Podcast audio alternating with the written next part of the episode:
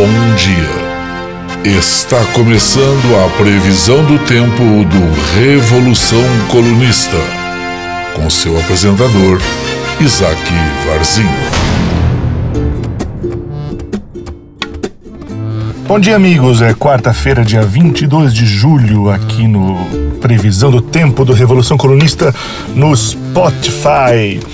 Meu nome é Isaac Varzin e estou aqui para apresentar-lhes a previsão do tempo no Brasil hoje, carregada de pequenas notícias que podem fazer nosso dia mais interessante ou pelo menos menos tosco nesse rolê errado que virou a nação brasileira nos últimos vários anos.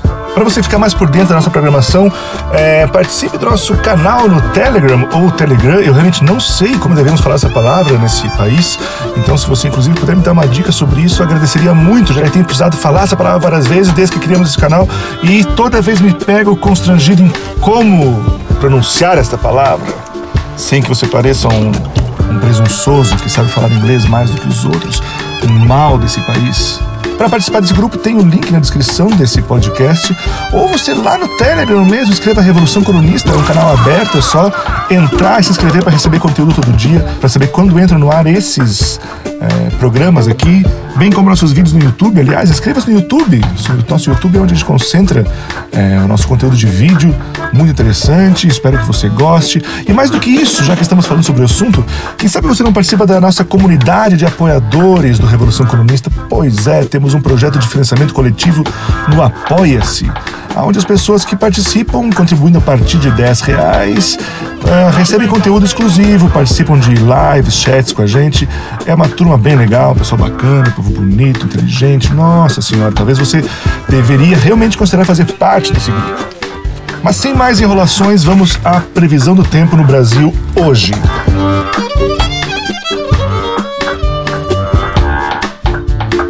Começamos com uma cidade do interior de São Paulo chamada Lençóis Paulista. E eu falo dessa cidade porque nessa cidade foram encontrados pinos de cocaína à venda por um traficante com a cara de Jair Bolsonaro. E a cara de Jair Bolsonaro estava nessas drogas para indicar quais delas eram de melhor qualidade no produto. Bem como no interior de São Paulo também foram encontradas embalagens de maconha também com fotos de Jair Bolsonaro e escrito Bolsobeck na embalagem. Olha, meus amigos, isso é uma vergonha tão grande para esse país. É algo tão triste, é algo tão perturbador. Porque vocês não têm vergonha, vocês não têm o mínimo de decência na cabeça, não têm o mínimo de, de, de saber o que fazer na porra da vida de vocês. Vocês não sabem que muitas pessoas desse país só estão conseguindo sobreviver ao grande rolê errado que virou viver na porra desse país usando drogas, meu amigo. E quando o cara vai comprar sua droga para conseguir escapar dessa porra toda e tem que ver a foto do presidente esse cara devia passar o resto da vida na cadeia e não por tráfico de drogas. Muito pelo contrário, ele devia passar o resto da vida na cadeia por acabar com os sonhos das pessoas, acabar com a expectativa de algum tipo de felicidade na vida das pessoas. Ah, e outra que eleitor do Bolsonaro é uma coisa impressionante, né? Ah, o que, esses caras querem? Qual que vai ser a próxima coisa? Vão botar o que? A cara do Bolsonaro numa, num pacote de camisinha? Você pode deitar do lado da sua mulher à noite e falar: Faça amor comigo, como se estivesse fazendo com o mito. Lençóis Paulista deve ter um dia hoje é, com tempo parcialmente nublado, máxima de 30 graus e mínima de 16 graus. E do interior de São Paulo vamos direto para Porto Alegre. Cito Porto Alegre porque o governo do estado do Rio Grande do Sul está, nesse momento, tentando ver o que fazer, porque se reaproxima do Brasil a famigerada nuvem de gafanhotos que vem chegando por aqui que pode arrasar com as plantações, com a, com a produção de muitos agricultores, de muitas famílias. Então o governo do estado do Rio Grande do Sul está em desespero para saber o que fazer. É, Estima-se que são 40 milhões de gafanhotos por quilômetro quadrado e que eles conseguem viajar até 150 quilômetros em um dia. Então, olha que se essa bicharada chegar por aqui, a coisa vai ser muito feia. O governo do estado do Rio Grande do Sul é, já está com o plano de usar 400 aviões para mandar agrotóxico para cima dos, dos gafanhotos para ver se mata eles ou desvia do caminho deles, pelo menos. Eu não entendo nada de, dessa área, então é, posso estar falando uma merda, mas o governo vai usar agrotóxico para é, impedir a chegada dos, dos, dos, gafanhotos. E é uma coisa muito interessante, porque é, 400 aviões, eu não sabia nem que o Brasil tinha para uma guerra 400 aviões. Se se a Venezuela resolver invadir nosso país para estabelecer a democracia aqui, tirar o ditador do poder, eu não sabia que o Brasil tinha 400 aviões para uma guerra, isso me impressionou bastante. E 400 aviões lançando agrotóxico para cima de um, de um, estado, eu acho que o plano é bem interessante porque aproveita e já mata a população toda junto já, né? Já faz uma, uma limpa na área toda e acaba com o gafanhoto, com gente, com tudo. Porque se é para voltar a se alimentar e comer com essa comida que vai levar essa chuva de agrotóxico e morrer de câncer sofrendo numa cama depois de alguns anos, é melhor já então que morra logo. E eu acho que é um plano do governo do, do estado do Rio Grande do Sul muito, muito ousado, né? Espero que seja bem recebido pela comunidade mundial aí.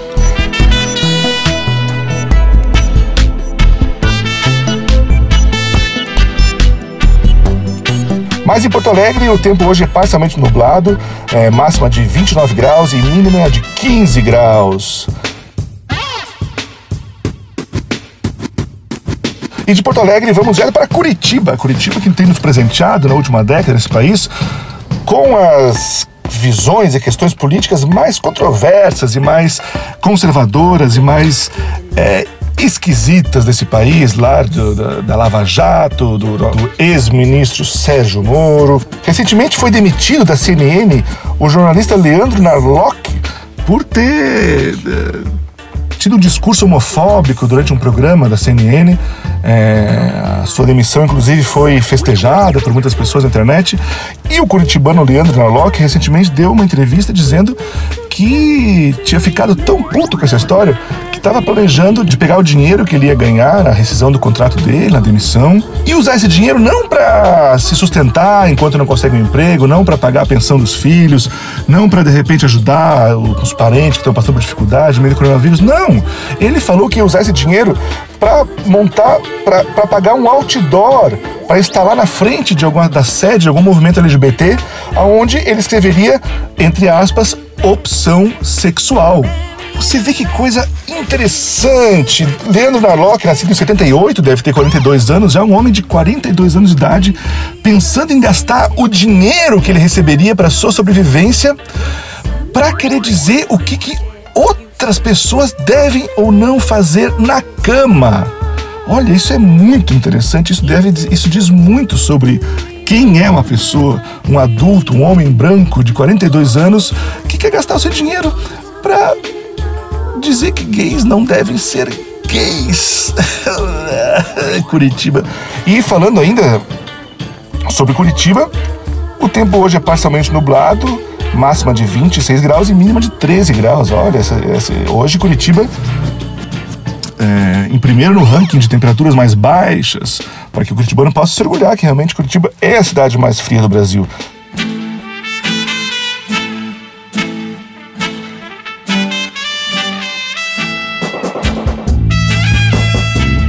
E daqui vamos para São Paulo.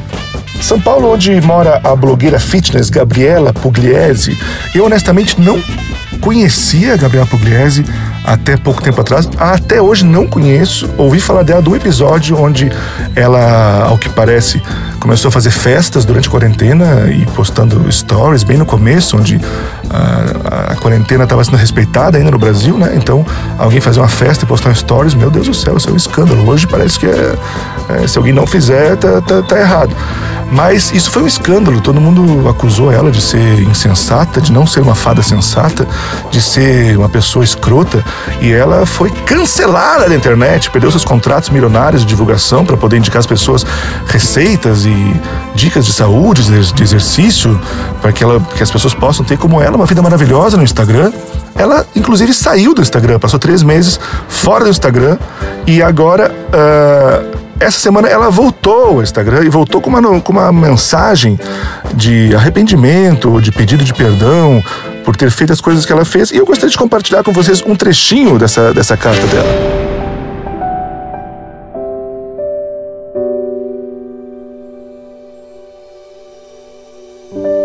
Perdi minha paz.